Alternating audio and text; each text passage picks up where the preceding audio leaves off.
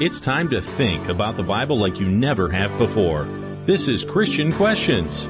After the podcast, check out everything ChristianQuestions.com has to offer. Also see our weekly video series releases at ChristianQuestions.com slash YouTube. Now, here's your hosts, Rick and Jonathan. Anne Lamott once said, I do not at all understand the mystery of grace only that it meets us where we are, but does not leave us where it found us. I'm Rick, and welcome to Christian Questions. We enjoy having you here with us. And with me is Jonathan, my good friend. Jonathan, what's happening and what are we talking about? Well, Rick, our question is what is the end time resurrection about and how does it work? And our theme text is found in 1 Corinthians chapter 15, verse 21. For since by a man came death, by a man also came the resurrection of the dead. So again, the question, what is the end times resurrection about? How does it work? Well, look, most people seem to have a sense that there's something beyond this life, that death is not a permanent end. This sense is expressed in a myriad of different beliefs about life and death. Every Christian denomination believes in the resurrection of the dead, but the similarities stop right there. When we look at the scriptures, we find a complex and easily confused story of how the resurrection works. First of all, when we look at the word that describes being raised from the dead, it actually has a surprising meaning. Secondly, we need to ask who gets resurrected? When does it happen? Is it all at once or one at a time or in groups? Are all of those who are resurrected receiving the same treatment?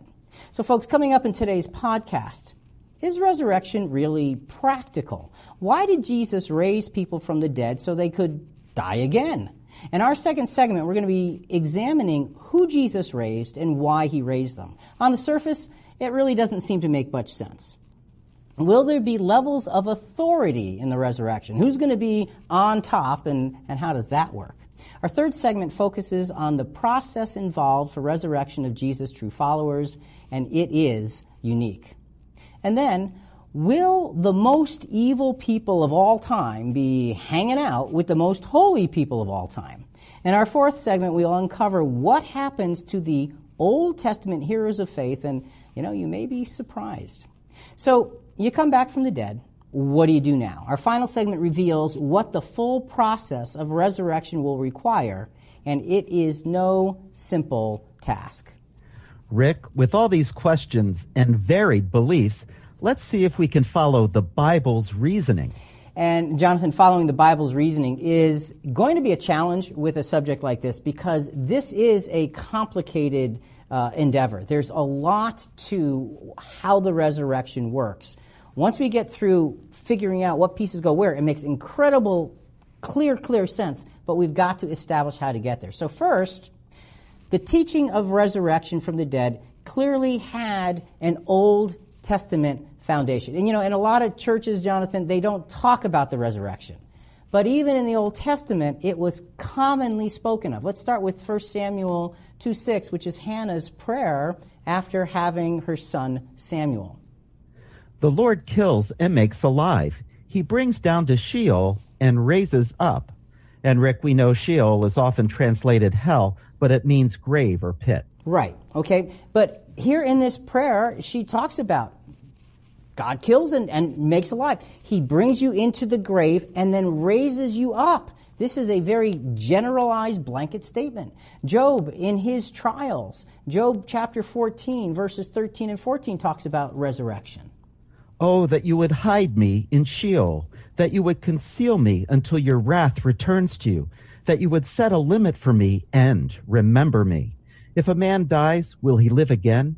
All the days of my struggle, I will wait until my change comes. So Job is clearly talking about a time of raising, you know, hiding me in the grave. You know, that's a that's such a, a, a clear picture. You're dead, and then you're alive. And he's talking about the end times resurrection. Let's go to Daniel. We're just going to rapidly go through a few verses. In Daniel's prophecy, in Daniel chapter 12, again, the subject comes up. Daniel 12, 2. Many of those who sleep in the dust of the ground will awake, these to everlasting life, but the others to disgrace and everlasting contempt. So, sleeping in the ground and awaking. And again, you've got you're dead and then you're alive. And he talks about two different results of becoming alive. And we're going to get into that in some great detail. But again, that's another verse focusing on end times resurrection. What about uh, David, King David speaking prophetically in Psalm 16, verse 10?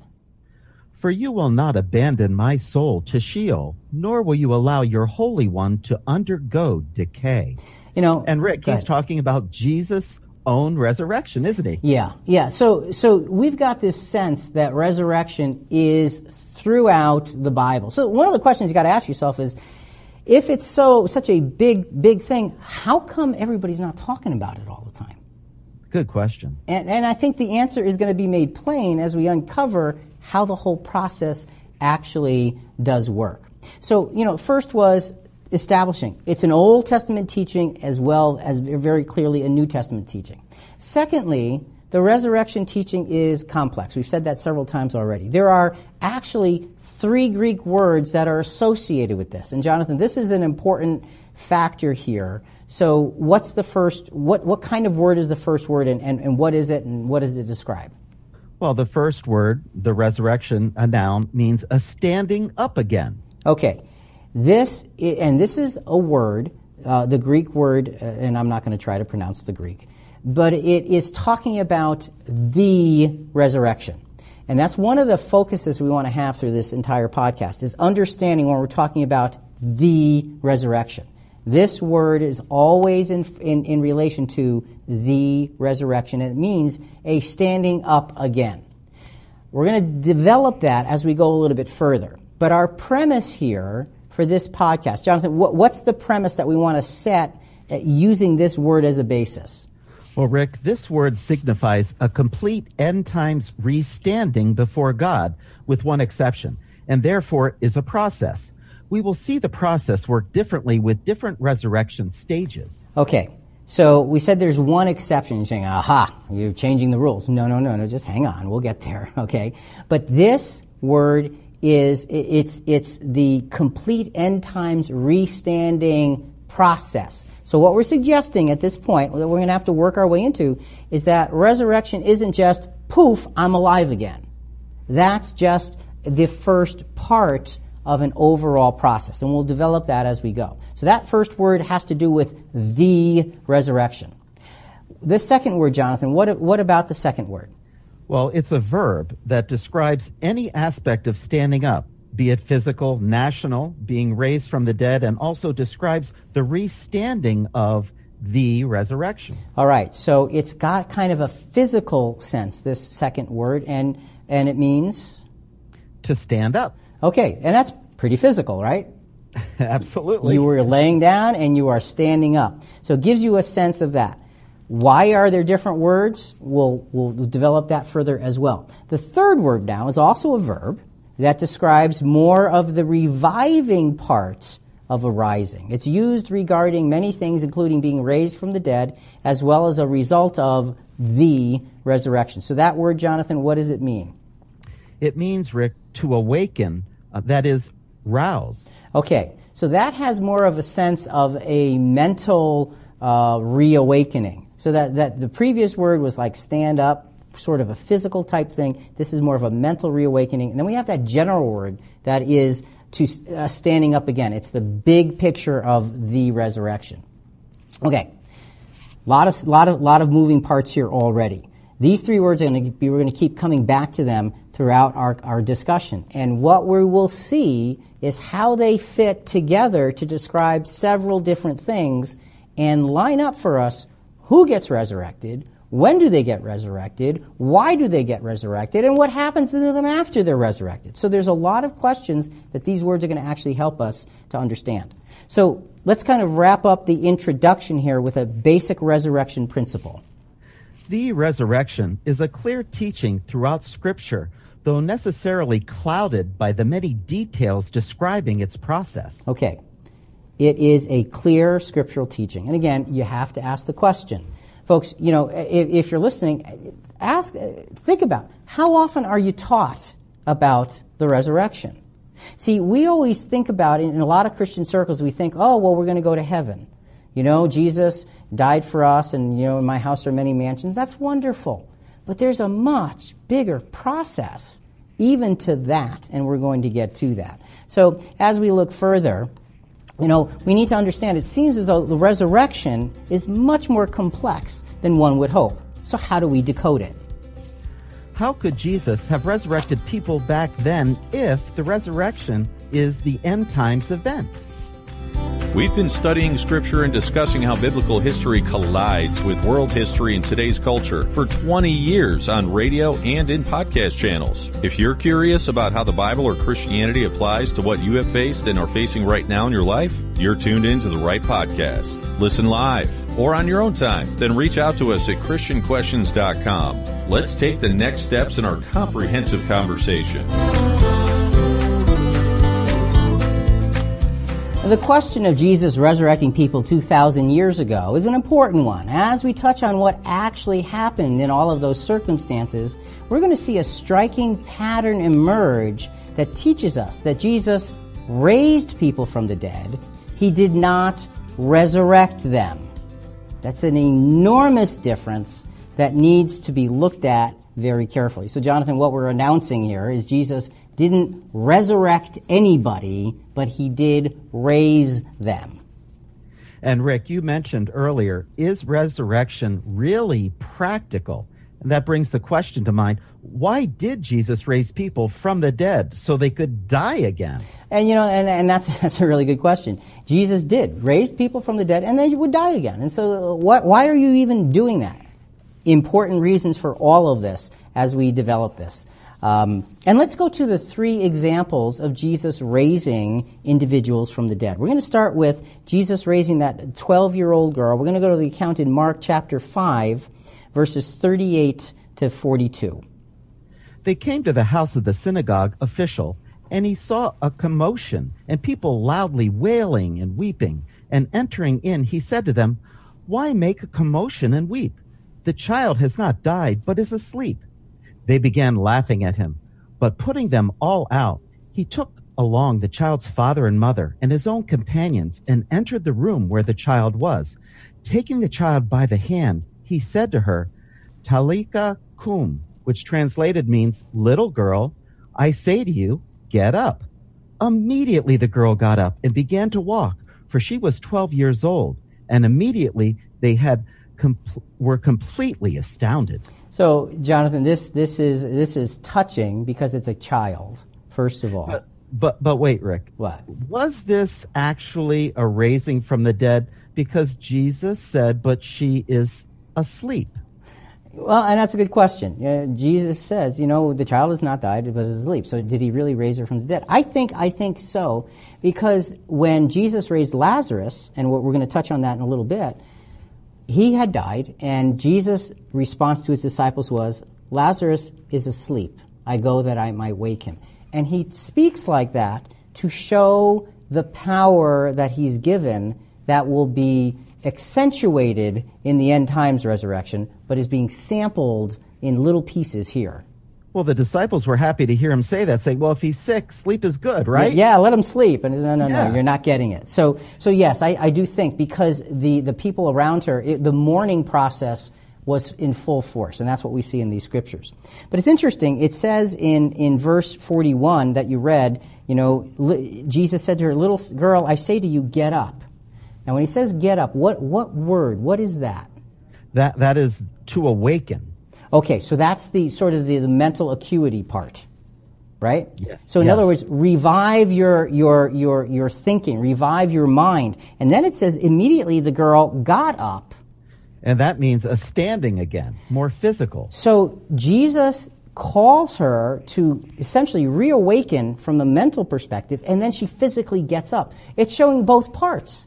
That's what he called her to do, and then she actually gets up. But was she resurrected? No. She was raised from the dead. That's a, there's a big difference, and, and we're going to go go through that uh, in, in just a few minutes. So that's the first example. Jesus raising this 12 year old girl, and she had just died. She was not d- dead for a long time, and Jesus comes in and, and does that. The next example, now these are not in chronological order necessarily, but is Jesus raising the widow of Nain's son. Now, this guy, it's very obvious that he was dead because it's a funeral procession. Okay? He's in a coffin. So let's look at Luke chapter 7, verses 12 to 15. Now, as Jesus approached the gate of the city, a dead man was being carried out, the only son of his mother, and she was a widow, and a sizable crowd from the city was with her. When the Lord saw her, he felt compassion for her and said to her, Do not weep. And he came up and touched the coffin, and the bearers came to a halt, and he said, Young man, I say to you, arise. The dead man sat up and began to speak, and Jesus gave him back to his mother. Boy, first of all, before we get into the technicalities, talk about drama. Oh my. Oh, the crowd must have just been silent. Yeah, I mean, you're in the funeral procession, and Jesus says, Stop, I have something to do here. And he says to the young man, I say to you, arise. Now, which, which word is that? That is uh, more of the um, uh, mental, right? Isn't it? That's yes. more of the mental awakening. So it's awaken. interesting that in both of these instances, Jesus calls them to be reawakened. And so you, you've got to understand this is a picture of what the resurrection is actually going to look like. Jesus is giving us these subtle hints, and the way these things are recorded helps us to, to take it apart and say, well, okay, there are these little subtle pieces that if we put them together, we can begin to understand the bigger picture. So he sat up. So he essentially, he physically got up. You know, the physical part doesn't use the word, but he sat up and he began to speak. So you see that Jesus calls to the mental reawakening. I think that's kind of a, a really cool thing to notice at this moment. So and we, now Jesus raises Lazarus. This is one of the greatest miracles, Rick, I think there is in the Bible, isn't isn't it? Well, when you think about it, Lazarus had been dead for four days, and his body is decomposing. So yeah, yeah. You, you don't get much more dramatic than reviving a decomposing human being to full physical health. And you know, this is I would love to take the time to go through the entire story, but we just got to just take a little, little tiny piece. So let's look at John 11, 23 and 24. Jesus said to her, Your brother will rise again. Martha said to him, I know that he will rise again in the resurrection on the last day. Okay, so let's pause right there. So we drop in on the story, and Martha came to Jesus, and he, she says, You know, if you had been here, my brother would not have died, and everything would be great. And he says, Well, your brother will rise again. Now, what, which resurrection word is that? This is the noun, the resurrection. Well, well no, no. Your brother will rise oh, again. Oh, rise again. Yeah, oh, yeah, sorry. that one. Yeah. I got. I went to the second one. You're this jumping one ahead the, of me. This one's the physical one. Right. Your brother will stand up again. So he's talking in a very general sense. Your brother will stand up again. And she says, I know he will rise, stand up again in the, the resurrection. Right. The resurrection. In the time when everybody re, get, begins the restanding process. So now we jump down to John 12, 1. This is after Jesus raises Lazarus from the dead, and here's how it describes it. Jesus, therefore, six days before the Passover, came to Bethany where Lazarus was, whom Jesus had raised from the dead. Okay, he had raised. What does that raised mean? That's the mental uh, to awaken. Right. So every time what we see is Jesus is focusing on that awakening, that, that more of the, the, the mental acuity, arousal of, of the mind kind of thing. And I think that's important because that is the key to what the resurrection is actually all about. There's a physical part that needs to happen that is, that is, is part of all of these stories. But that is what Jesus is, is, is focused on in these scriptures. So we want to, want to kind of keep that out there as a, as, a, as a basis for some thinking here. So in all three instances, we see the resuscitation of individuals to their previous human condition of sin and eventual death, like we said before. This, this reawakening was not a complete restand, restanding. What was it instead? It was just a rising back to life. Continuing where they left off. Yes. So you say, well, okay, why would Jesus do that? Why would he raise somebody only so they could die again? And you know, and, and you can be, uh, uh, if you're a critic of Scripture, you can look at that and say, this doesn't make any sense to me. And I, and I think the thing we need to understand in that perspective is Jesus does this to show us what's coming. Why did Jesus heal if those people were going to get sick and die? Same reason. He healed, you know, and incidentally, just a little little fact. Every single person Jesus went to heal, they were healed. He had a 100% success ratio. Every person he, he raised from the dead was raised. He had a 100% success ratio. And for those churches that believe in faith healing and so forth, the question you have to ask them is what's your ratio? Because if it's not the way Jesus and the apostles were, something's wrong with that picture. But I'm getting off track.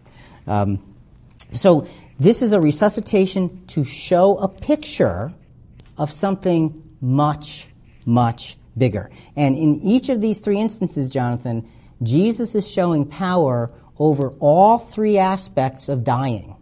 He's showing power when somebody just dies, he's showing power when somebody has died, and he's showing power when somebody is decomposing after they've died. So he's showing us death is temporary because I have come.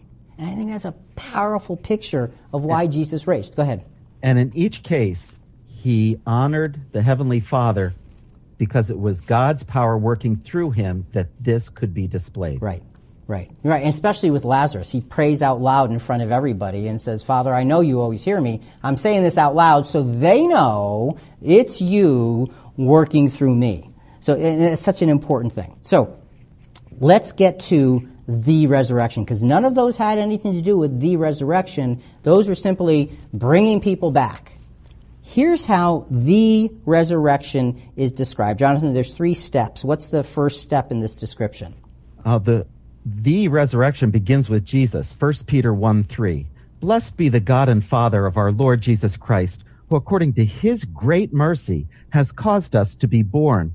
Uh, that word which literally should be begotten again to a living hope through the, resur- the resurrection of Christ Jesus from the dead. So when it talks about this noun, the resurrection, in every instance, it's pointing to a position of permanence. It's pointing to a dramatic change, not an example of change, like Jesus did in those three, thing, three times, but a dramatic, permanent change that has lasting results.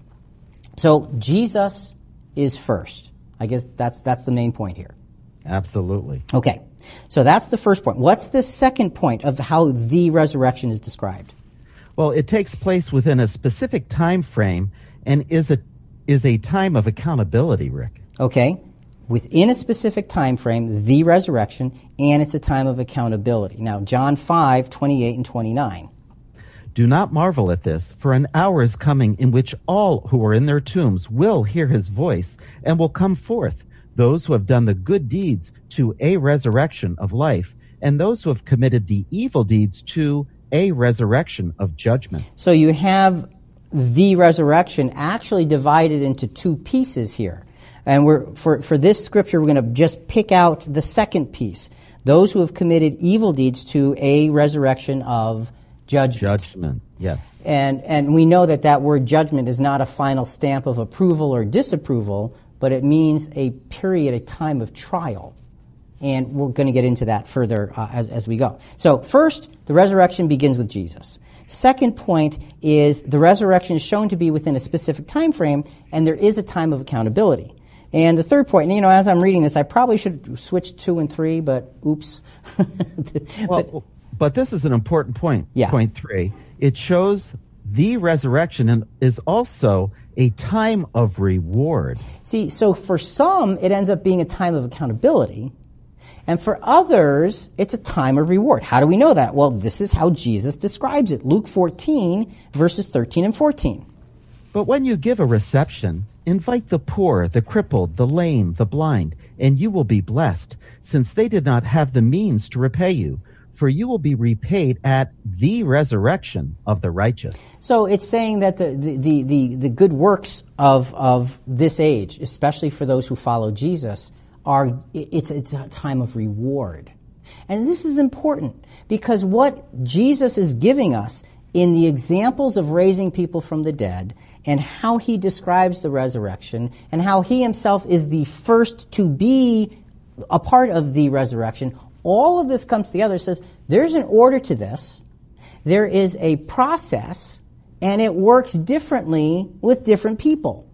So this helps us to understand that, wow, this is more complicated than I might have thought. But when you put all the pieces on the table and start to put them in order, it's like, oh, wait, this makes a little bit more sense. So, our resurrection principle, Jonathan, for this segment.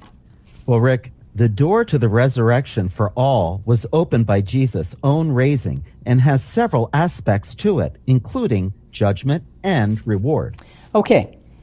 It was opened, the, this door was permanently closed until Jesus. And we're going to develop that again a little bit further as we go. He opens the door, and that gives everyone else opportunity. No matter who they are, no matter what their background, what their experience, Old or New Testament, everybody has opportunity because Jesus sacrifices himself and opens this door. Okay, so when we talk about Jesus' mightiest miracles, we need to be careful to say that he raised the dead. Resurrection is complicated. First of all, how does it work in relation to Jesus' own disciples?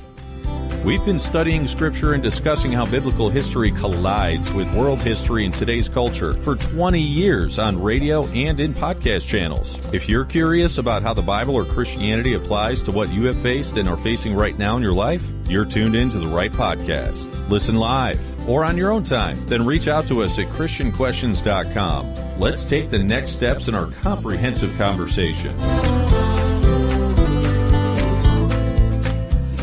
It's important to break down the whole resurrection process into its scripturally defined pieces. Jesus was obviously the first piece of the puzzle. When scriptures speak of the resurrection, they often speak of two groups first the righteous and then the wicked. So at this point, let's start with the righteous. Well, Rick, you asked, will there be levels of authority in the resurrection? Who will be on top? and how will it all work? All right. Who, who, who wins? I don't know. Who's going to be on top? You know, and, and, and this is important because if the resurrection applies to everyone, that's a natural question. Well, are, are there is there a hierarchy involved in this, and, and how does it work, and who who are the, who are the rulers, kind of thing, you know?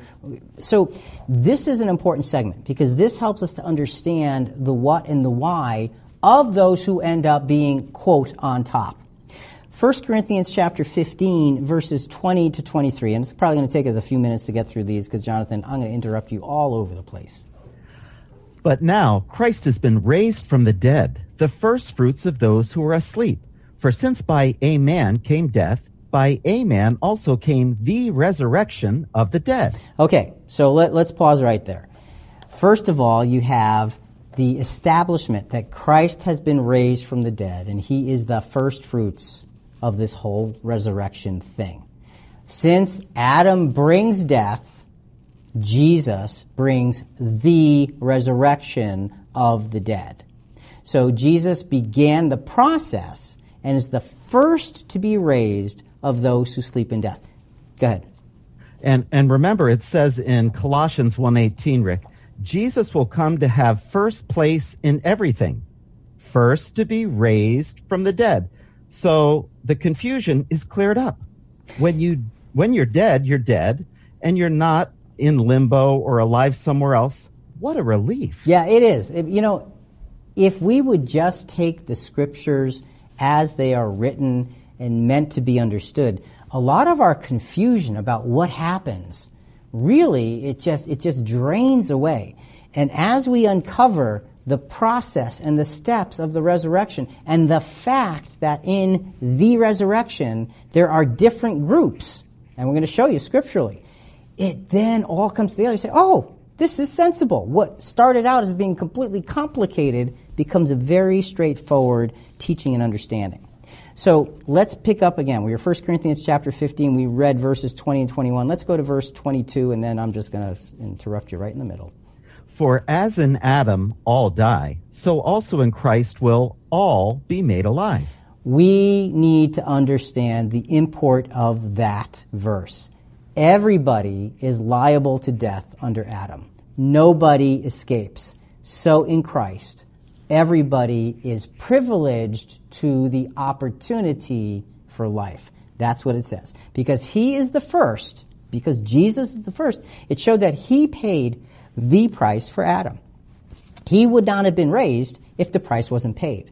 Oh, that is that is powerful. It is. I love that. You know, and so when prophetically, when Jesus, you know, Isaiah says, you know, uh, he's talking prophetically about, you know, God in heaven. It says, you know, whom shall I send?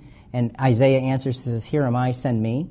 We know that that prophetically is relating to Jesus. He knew that there was a risk because he re- was required to be perfect. And he took that risk because the balance of humanity needed justice to be satisfied. So it is. It's a it's big news, and that's why that scripture you read about Jesus being first in everything. Yes, that's why. Because of the perfection of his obedience to his heavenly Father. It is really remarkable. Let's go to verse 23. But each in his own order Christ, the first fruits, after that, those who are Christ's at his coming. Rick, um, when when he says Christ the first fruits, is that just repeated from earlier, or is there something more to that phrase? See, now that, that's a good question, you know, because in, in verse 20 it says, Christ has been raised from the dead, the first fruits of those that are asleep. And then it says, everyone in his own order, Christ, the first fruits, and after that, those that is coming. This is showing a different first fruits. It's not saying Christ again is the first fruits, but he's saying that there's something else. You can say, well, wait, aren't you adding something because it just said Christ was the first fruits? That's correct. How do we know that there's more to it than this? Okay, this is not Jesus repeating himself. He is the first fruit and therefore the catalyst for the resurrection. And it's now showing the order of how the resurrection actually works. How do we know that there's another group that is called first fruits? Because the scriptures tell us. Let's go to Romans chapter 6, verses 4 to 5, and then verse 8. Therefore, we've been buried with him through baptism into death, so that as Christ was raised from the dead through the glory of the Father, so we too might walk in newness of life. For if we have become united with him in the likeness of his death, certainly we shall be in the likeness of his resurrection. Now, if we have died with Christ, we believe that we should also live with him. So there is a dramatic similarity being brought out in this Roman scripture. We've been buried with him, with him through baptism. Okay? Uh, he was raised from the dead to the glory of the Father, so we too might walk in newness of life. It's showing a similarity, a following closely after. Um, uh, so if we become, verse 5 again, if we become united with him in the likeness of his death, we shall also be in the likeness of his resurrection. So it's giving you a sense that, yeah, there's a, there's a great similarity here that follows him. Go ahead. And, and, doesn't Christ mean anointed? Yes. And if we are followers of Jesus, we're promised the gift of the Holy Spirit, right. an anointing, so that we can be in harmony with God's will. Yes. So this closeness is because of the begettal of the Spirit that you just talked about. So Jesus' followers hold this honored position this anointed position, if you will, to be next in line after Jesus. James says it very clearly in James 1, verses 17 and 18. Every good thing given and every perfect gift is from above, coming down from the Father of lights, with whom there is no variation of shifting shadow. In the exercise of his will, he brought us forth by the word of truth, so that we may become a kind of first fruits among his creatures. And there you have it. So was G, what, what was uh, the apostle Paul repeating himself in 1 Corinthians 15? He says Christ has been raised from the dead, the first fruits, and then in verse 23, but each in his own order. Christ, the first fruits, meaning Jesus' followers. Yes. Because James says so, so that we would be a kind of first fruits among his creatures. And that's why it says, after that, those who are Christ at his coming. Okay? So, makes so much sense. So there's so you're giving us an order, a, yeah. a level level in resurrection. Right. Right. That's awesome. And, and you know, and, and here's the thing: all we're doing is uncovering the order that the scriptures tell us exists. All we need to do is look at the scriptures within their context and pay close attention to who is being spoken to and what's being talked about. So what we have so far is, quote, the resurrection is, is, is highlighting Jesus. Jesus is the individual, the catalyst that starts the process.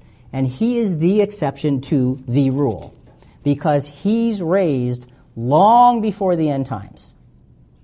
Now you have the order. And what we are establishing scripturally is the first fruits are those who come next, those who are Christ's followers. Romans continues by showing Jesus again is first, and those who are faithful to him are joined with him. Romans 8, 28 and 29.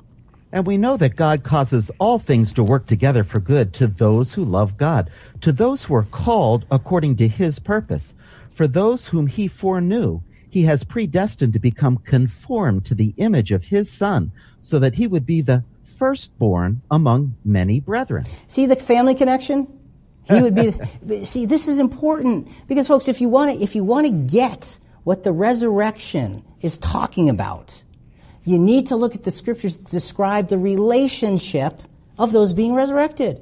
And here it's very clear. There's this family connection, conformed to the image of his son, though, so that he would be the firstborn among many brethren. It's showing you that there's this incredible connection. Romans uh, chapter 12, verse 2. And do not be conformed to this world, but be transformed by the renewing of your mind, so that you may prove what the will of God is, that which is good and acceptable and perfect. So this shows strong personal accountability. Oh, yes. Be not conformed to this world, but be transformed by the renewing of your mind. What this really comes down to is it's saying those who are resurrected as the first fruits after Jesus have accountability to be able to be in that position. They have proved themselves loyal and faithful through their walk following in Jesus' footsteps. Exactly. And without that proof, there is you are not part of that first fruit class. This is huge. We need to understand this very clearly. Those who are following Jesus here and now are accountable here and now. And they either work their way toward life by, by responding to that accountability or work their way toward death by not. And only those that, that count here are those who are begotten by God's Spirit. Okay? So, how does this first resurrection happen? Remember now, Jesus is the catalyst, so he's the only one that was re- resurrected in the resurrection before the end times. Now let's get to how it actually works. And it's very dramatic here. Uh, 1 Corinthians chapter 15, verses 50 to 53. Now I say this, brethren, that flesh and blood cannot inherit the kingdom of God, nor does the perishable inherit the imperishable.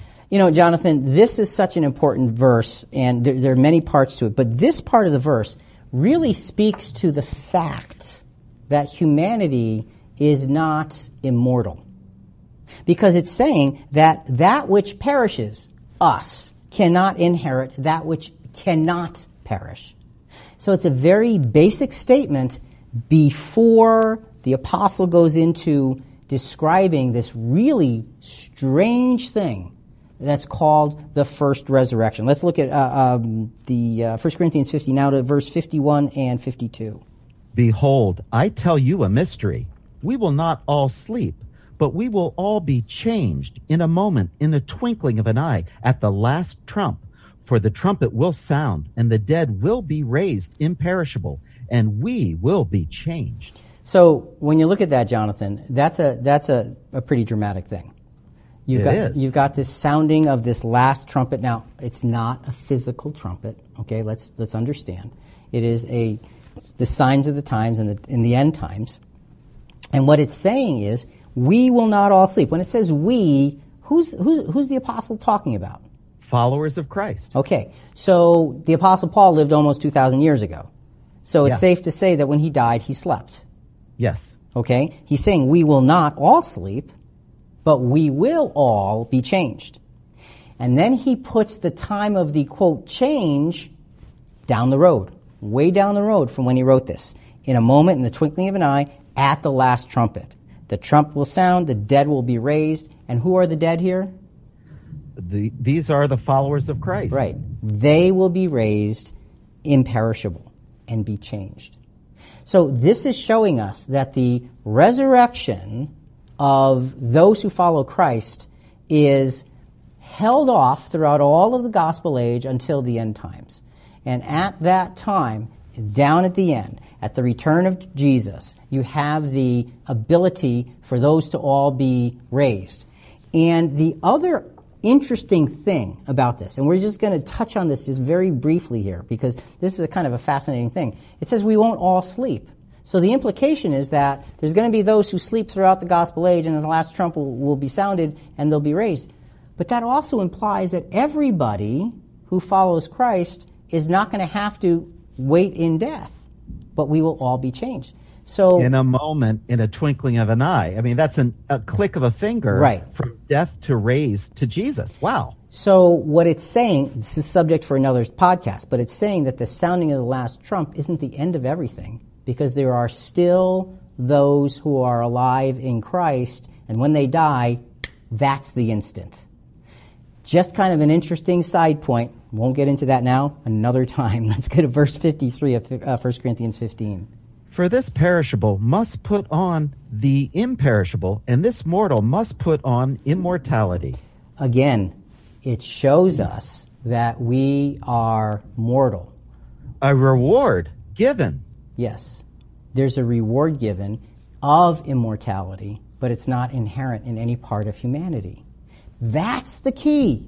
So, those in Christ, that's the way their resurrection works. So now we've discovered Jesus' resurrection as the catalyst. And we look at it and we say, okay, here's the resurrection of his followers. So, what's our resurrection principle to wrap up this portion? Those who are first to go through the door of resurrection are the true church. They have already been proven faithful and are given an immortal heavenly position. And Rick, a, a scripture came to mind. 1 Peter 4:17. Judgment must begin with the house of God. It has to. It has to. We have to understand that this is a time of judgment. It really, truly is. But for those who are called according to his purpose. We're going to get into that as we go a little bit further in the next segment. But here, a key point here is that our present work of following Jesus is the qualifier to be a part of this elite group. Where did the Old Testament faithful fit in? Were they righteous or are they considered unjust? We have a simple yet powerful request for you. Can you think of someone who'd enjoy listening to this podcast? Send them a text message right now. Tell them to check out our Christian Questions podcast. That's one of the great ways to spread the word. Thank you for sharing our weekly conversation with every single person you know. Well, who you want to tell is still up to you. Thanks for texting and listening. Let's go back to Rick and Jonathan as we take a closer look at our topic. You know, Jonathan, there's not a lot mentioned about the resurrection status of the Old Testament heroes, but what is spoken of is significant. In Hebrews 11, we find that these individuals were faithful in their own rights, their time account of accountability is past, and that God has positions of special privilege waiting for them. So, this is an important sort of sidelight that nobody ever really talks about. What about those people from the Old Testament? Rick, you said earlier, will the most evil people of all time be hanging out with the most holy people of all time? You know, and What a question. yeah, you know, and it's, a, it's an interesting question. And, you know, the idea of who's hanging out with who, there's not going to be a lot of hanging out in the resurrection. There's going to be a lot of work to do, and you're going to have evil people learning righteousness as we will develop.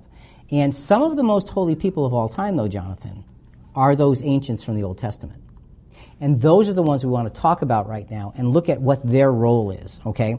So, first, another text that shows the two major categories of the resurrection. So, we're actually adding a subcategory of the first one we just talked about. But this is another scripture that just says there's two really basic types of, of resurrection. This is Acts 24, 14, and 15.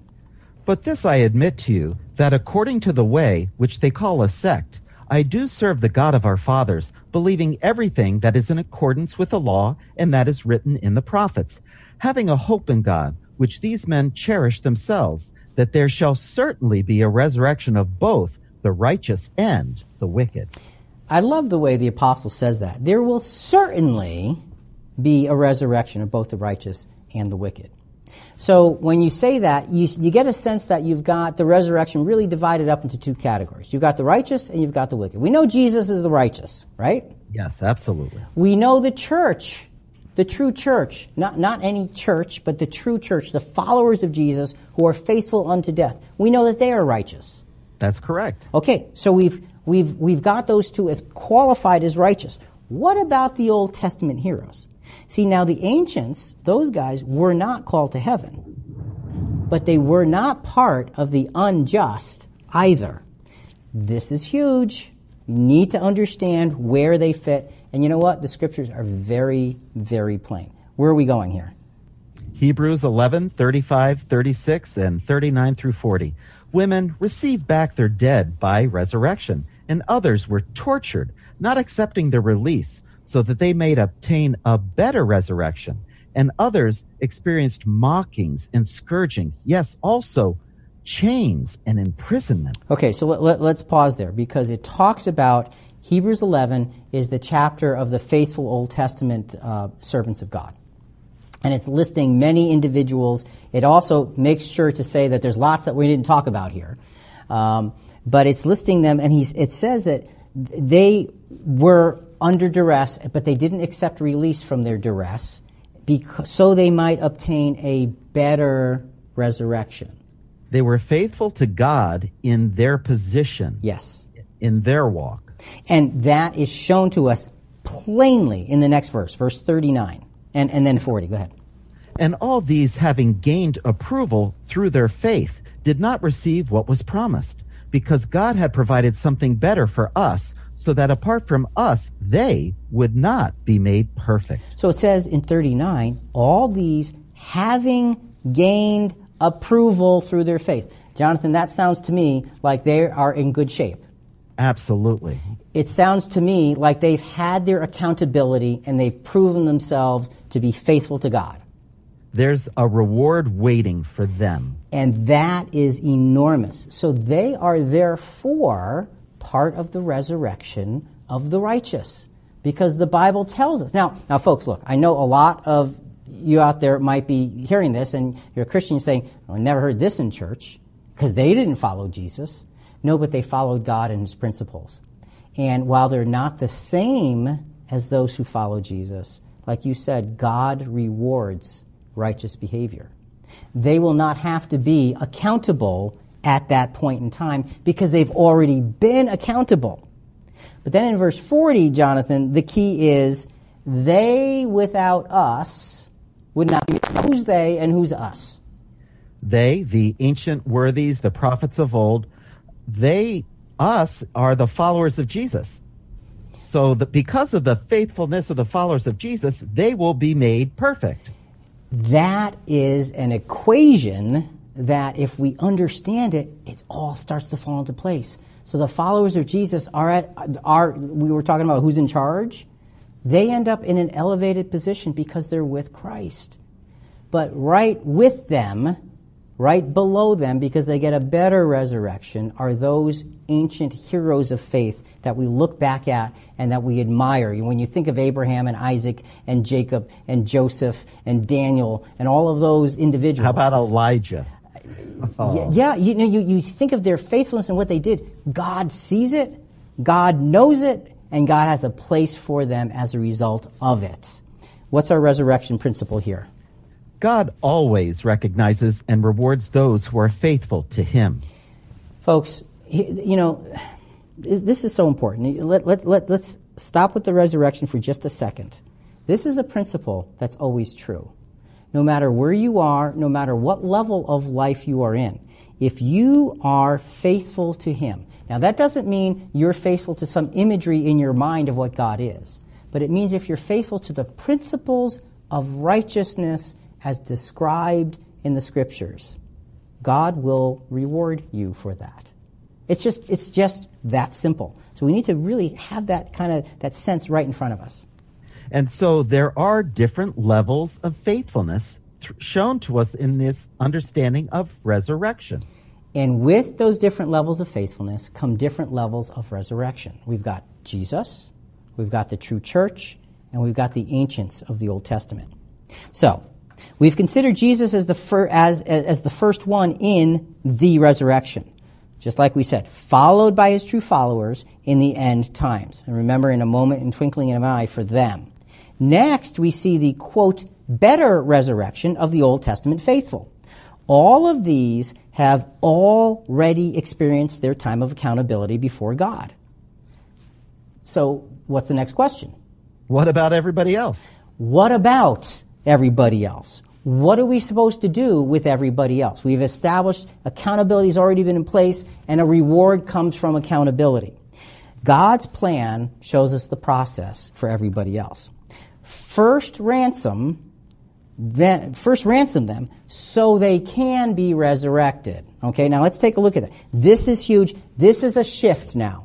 We've looked at accountability and reward. This is now a shift in how God's plan unfolds. 1 Timothy chapter 2 verses 3 to 6. This is good and acceptable in the sight of God our Savior, who desires all men to be saved and to come to the knowledge of the truth. Okay, so, so, so let's, let's pause there for a second, Jonathan, because it says, He desires all men to be saved and come to a knowledge of the truth. Isn't that kind of backwards from what we just talked about? It, it is, but if you're not a follower of Christ, or if you're not a, a prophet of old when God is telling you what to do to prove your faith, the world doesn't know. So they need to know sometime.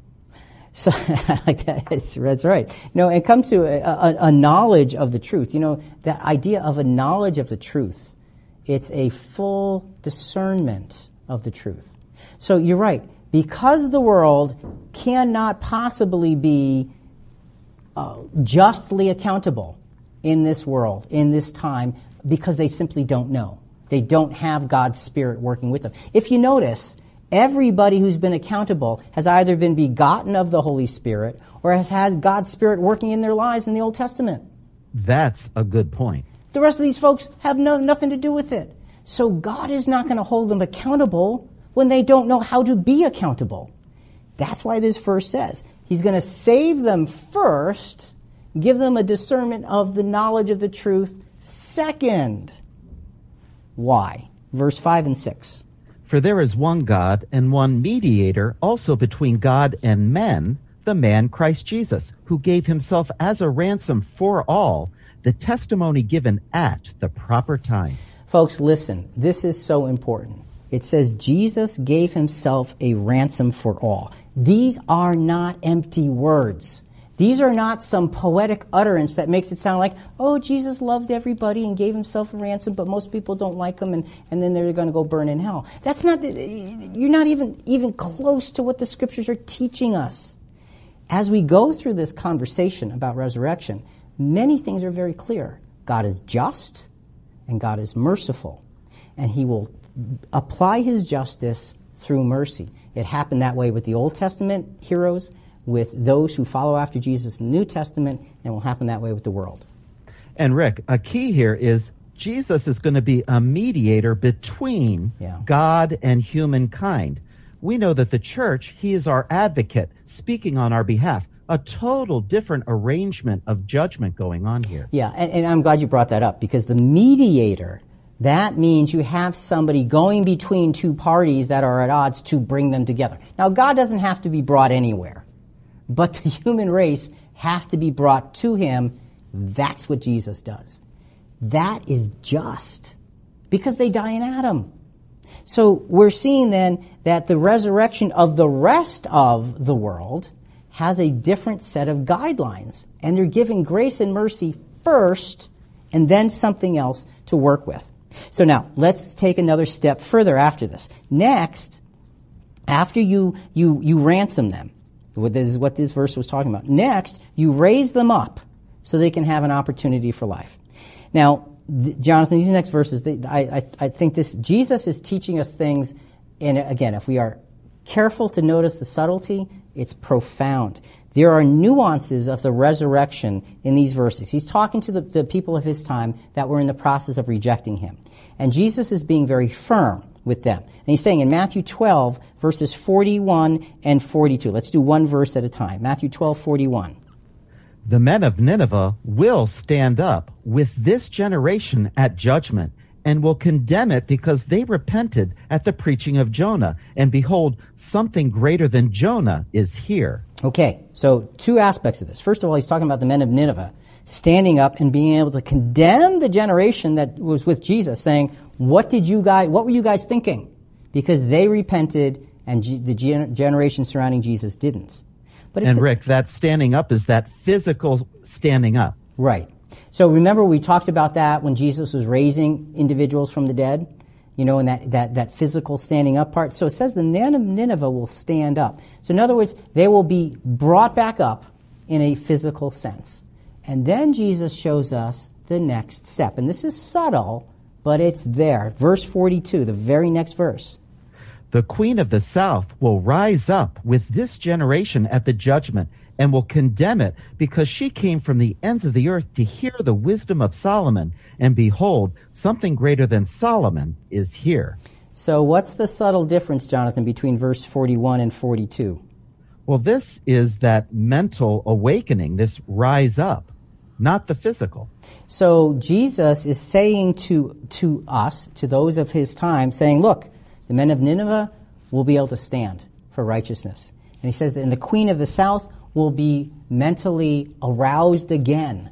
He's showing us the process. You've got to get that physical standing first, and then you get the, the, the, mental acuity. And he's saying both of these things will happen, and this is what it's all about. So the resurrection, the resurrection, he's showing us a little microcosm here, saying that there is accountability coming, but it comes on the heels of first being raised. And if you're not raised from the dead, you cannot be accountable. So, resurrection, even though many of us don't talk about it, is critical for the gospel message to actually be completed. So, you've got that physical aspect and the reviving, the rousing into consciousness. Jesus is showing us both of those things are important. And now, all of, all of this is done to bring accountability and eventually to bring life. And let's go to Matthew 12, same chapter, just uh, before a few verses, 36 and verse 37.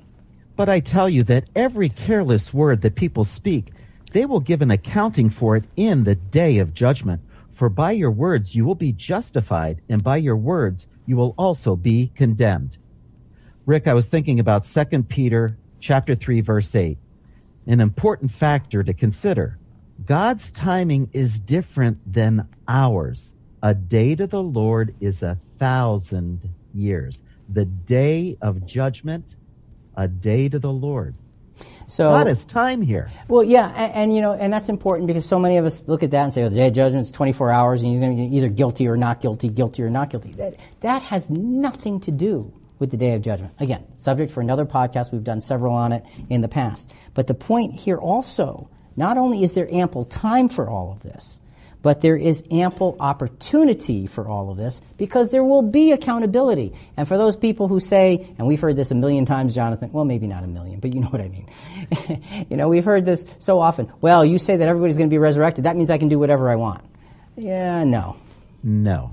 What that means is we want to be seeking righteousness. Remember earlier we said God rewards any, uh, any who seek Him in, in righteousness, in scriptural righteousness every human being will have to go through that process.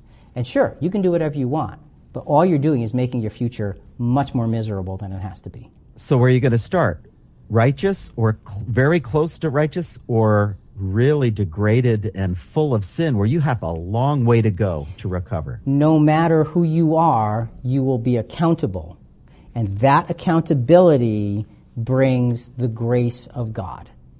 Everyone, and you notice, Jonathan, in every picture so far, there's accountability for everybody.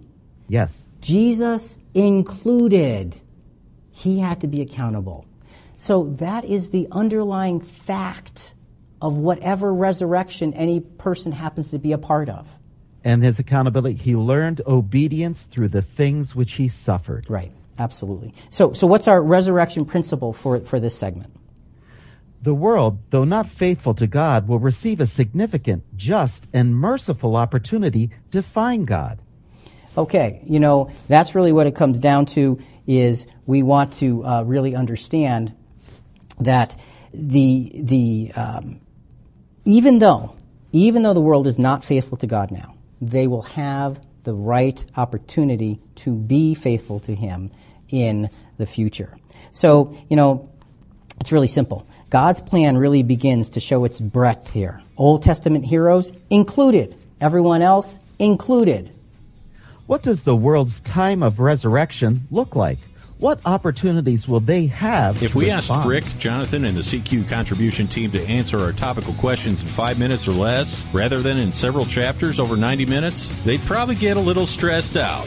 Plus, they love painting that bigger picture by looking at several real world media perspectives, historical facts, and scripture. That's why some answers may come quickly, but we love taking a look at the bigger questions that aren't so easy. As we've begun to see, the world's opportunities are, in a sense, backwards from those of the true followers of Jesus and the ancient heroes of faith. The world will receive their lives back, but now they will have to prove themselves to be worthy of everlasting life by living sincerely and righteously. And incidentally, living righteously doesn't mean however I think righteousness is, it's a predetermined factor put in place by God Himself. So don't kid yourself. Righteousness is going to be well defined and clear, and it's actually be very joyful. So, Rick, you come back from the dead. What do you do now? you hang around, you know, do a little fishing, you know. No, no, no, no. You know, when you come back from the dead, what happens is the process of reconciliation. The coming back is the beginning of the restanding. Remember the word for the resurrection is, is, is to stand standing up again? That's the resurrection. It's a process. And it begins with physically standing up. And then it goes through the mental acuity process of developing and moving toward God and away from self. That's really what it boils down to. And, you know, the beautiful thing, Jonathan, is the scriptures show us this. So let's finish the verse that we began talking about in segment three. That was 1 Corinthians 15, 23. Remember, each in his own order part. Let's go, go through that verse again. But each in his own order Christ the firstfruits, after that, those who are Christ's at his coming. And Rick, I want to, you know, get personal. How about forgiveness? Forgiveness to be made right before God goes both ways. You need to say you're sorry and mean it to those that you hurt in your lifetime. Then you've got to forgive those that hurt you and really mean it. It there's true accountability. And if you don't forgive, Rick, what does the Bible say? Well, you know, God can't forgive you. That's really what it comes down to. So, and, and those are the ones who are Christ's at his coming. Okay, so we had Christ, the true, the, the first fruits, the, the resurrection of the righteous, and then the rest, the everybody else. So Peter is telling us in, in our next scripture that the resurrection of the unjust is for the purpose of re-educating them. And Jonathan, you're right. That re-education that we're going to read about right now is based on being forgiven so that we can be forgiving. That's what it comes down to. 2 Peter 2 9. The Lord knoweth how to deliver the godly out of temptations, and to reserve the unjust unto the day of judgment to be punished. You know, we, we've talked about the day of judgment as being a day of trial, and we've talked about this scripture many times in the past. This, this being punished doesn't really mean be punished, does it? No, it means to lop or prune as trees and wings, to curb, restrain. So the idea behind it is to be reeled in so they can be reset so they can move forward. Yes. That's really what we're talking about here. So let's look at a scripture that gives us the microcosm of the whole the resurrection time. Okay, we're going to try to fill in the gaps. Uh, so, a future times prophecy that's going to look at showing destruction, rebuilding, personal accountability, promise, and then peace. Okay? First, in this verse, and this is going to be Jeremiah 31, 28 to 31, then 33 and 34. First is the time of trouble and destruction. So just start, let's start with Jeremiah 31, 28 through, oh, verse 28. As I have watched over them to pluck up, to break down, to overthrow, to destroy, and to bring disaster, so I will watch over them to build and to plant, declares the Lord. Now, Rick, isn't this describing those ancient faithful ones uh, that we talked about earlier? Yeah, see, they come into play between this destruction and this rebuilding part. So that's where their part in the resurrection is. Now remember, the sounding of the trump for those followers of Christ happened before this. Okay? So they're already resurrected and they're already uh, in place to be part of the reconciliation. This is where we find the ancients coming into play. So we've got this time of trouble and destruction. And make no mistake, that is coming, and we're right in its, its crosshairs, if you will. It's part of what has to happen for goodness to take the world back. So next is God's promise. Verses 31 to 33. I'm going to just cut a few pieces out in the interest of time. Uh, and I'll do 29 and 30. Oh, oh I'm first. sorry. I'm sorry. I meant, uh, you, so now it's personal accountability. Sorry about that. I'm jumping ahead. 29 and 30. Go ahead.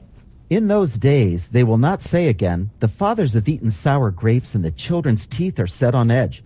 But everyone will die for his own iniquity. Each man who eats the sour grapes, his teeth will be set on edge. So, this is giving us a sense that first comes accountability. You've been forgiven. How do you know you've been forgiven? Because you're alive. That's how you know you've been forgiven. You're alive. Jesus' ransom worked. Now you are accountable because you've been forgiven for your own sins. You can't say, well, it was that my grandmother's fault and I inherited this, this whatever it is. At that time, there's no more of that. It is you are accountable for what you do. So you've got the trouble and destruction first, then comes personal accountability. Then the verse goes forward and it shows us God's promise. Now, verses 31 and 33. Behold, days are coming, declares the Lord, when I will make a new covenant with the house of Israel and with the house of Judah. I will put my law within them, and on their heart I will write it. I will be their God, and they shall be my people. You know, that is such a comforting set of verses. God writing his law on their heart you know, and, and you say, well, look, that, sound, that sounds like it's for Israel. And it is. It is for Israel. However, not part of our conversation today, but Israel is the physical, uh, earthly government, if you will, that all of God's grace comes through. It goes to Israel first, then flows to the rest of the world. So what comes to them in terms of God's grace will go to the rest of the world. So the everybody else who is resurrected in the resurrection at the end times is going to have the opportunity to be experiencing God putting his law within them and on their hearts. He's going to write it there and having God be their God and being one of his people. And finally, as a result of all of this, comes peace. So now we're in Jeremiah 31, verse 34. They will not teach again each man his neighbor and each man his brother, saying, Know the Lord? For they will all know me, from the least of them to the greatest of them, declares the Lord. For I will forgive their iniquity and their sin I will remember no more. You know, you look at that verse and you say, wow, that's beautiful. But it comes after the verse of accountability. So no human being can get to the beauty of that promise unless they go through the phase of accountability first and prove themselves to be faithful to God and to righteousness. So no matter who you are, you must be accountable to God so that the resurrection, the restanding process can have its full effect on you. So for the world, the resurrection is also in Isaiah 35 likened to a journey that is taken under God's uh, protection. Isaiah 35 verses 8 and uh, 8 through 10. A highway will be there, a roadway, and it will be called the highway of holiness.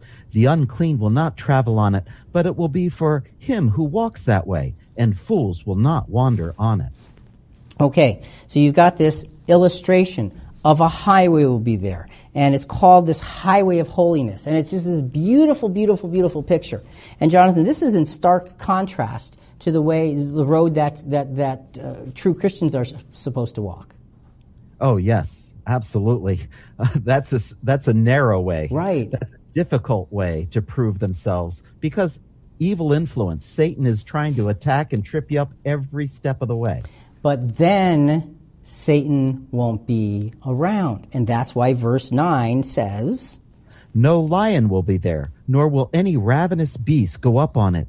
These will not be found there, but the redeemed will walk there. So you get the sense that God has cleared the way for every human being to have a legitimate opportunity to finish the resurrection process, to be able to really stand up. And we know that Peter describes Satan as a roaring lion. Yeah. So that really connects here to this verse 9. And so now when we go on to verse 10, you're giving a, a sense of the, the completion of that picture. And the ransomed of the Lord will return and come with joyful shouting to Zion, with everlasting joy upon their heads. They will find gladness and joy, and sorrow and sighing will flee away. Okay, so the ransomed of the Lord return and you've got this joy and shouting to Zion and everlasting joy in their heads. Again, Jonathan, that comes after accountability. Everybody has it. And this shows you sort of the completed picture of what the restanding looks like. So, resurrection is not just being, hey, wake up, it's time for you to not be dead anymore. That's just the first inkling, the first piece of the pie, the first, the, the, the first uh, step in the process. You've got to be reawakened and aroused in your mind and shown righteousness and be accountable and go through the development and all of the things that have to happen. Then you get there. And Rick, I love this Isaiah 35 because it shows us progress on the road back to God. Right. And that's the point. All of the world will have that opportunity for progress. All of them. So, Here's what happens when the resurrection, when the resurrection, the resurrection work is complete and all are thoroughly tested. We go back to 1 Corinthians chapter 15. You know, we've been bouncing in and out of that chapter throughout this whole podcast, and it's showing us the process. 1 Corinthians 15, 24 through 28. Then comes the end, when he hands over the kingdom to the God and Father, when he abolishes all rule and all authority and power for he must reign until he has put all his enemies under his feet. The last enemy that will be abolished is death. So you can see again the accountability shining through, and it's saying Jesus reigns in this resurrection time until he completely cleans up the world, completely cleans up every heart and every mind who wants to be cleaned up. But not all will. No, unfortunately, not all will. And, and again, that's a subject for uh, another time, but the resurrection gives all the opportunity. Whether you take it is your personal accountability. Will you have every reason to accept it? Yes. Will you be given every legitimate opportunity? Yes. Are there things that will get in your way? No. Just you. And that's what this is really all pointing to. So what happens? It says the last enemy that will be abolished is death. At that point in this resurrection time and process, verses 27 and 28. For he has put all things in subjection under his feet. But when he says all things are put in subjection, it is evident that he is expect, accepted who put all things in subjection to him. When all things were subjected to him, then the Son himself also will be subjected to the one who subjected all things to him, so that God may be all in all. There's a lot of subjected in those verses. yes. You know, and the bottom line is God gives Jesus the power and authority to do the cleanup process of the restanding, of the resurrection. And once it's absolutely, positively completed and death is now abolished, Jesus in this picture literally says, Dear Father, here is your perfected human race. Here is the culmination of the plan that you had right from the start. We all did, that played our part, and now you have your human family. I mean, Jonathan, that's the resurrection. That's what we look forward to. And that's the scriptural promise. What's our final resurrection principle as we close? The culmination of the resurrection process is when the world completes its season of accountability and finally enters into the joy, peace, and life that God's plan intended paradise restored. So, Jonathan, you know, the bottom line here is that the resurrection gives us opportunities and grace and goodness that most Christians don't even imagine can exist. And yet, here it is laid out in Scripture that not only does all of this exist, but it exists in a very powerful, strong, and deliberate fashion. Resurrection works in stages. Jesus was the first. There was nobody in heaven before Jesus, period. That's what we understand. The true church follows him. They are faithful, they are accountable, they are given God's Spirit. Following them is the better resurrection of those ancients who had God's Spirit helping them along the way in the Old Testament, and they're rewarded for all the things that they do. They come into play as part of the resurrection of the righteous. And then then is the resurrection of the everybody else so that they can have the opportunity and they're given life first and accountability second. The common denominator, everybody's accountable. What we need to focus on and understand is that we see God's plan unfolded and resurrection is a centerpiece of it all. For Jonathan Rick and Christian Questions, we hope you enjoyed being with us today, and uh, we uh, look forward to, to, to your thinking about what the resurrection truly means. Folks, also coming up next week, we'll be talking about the Old Testament law. Does it apply to me, or is it all done? We'll talk to you then.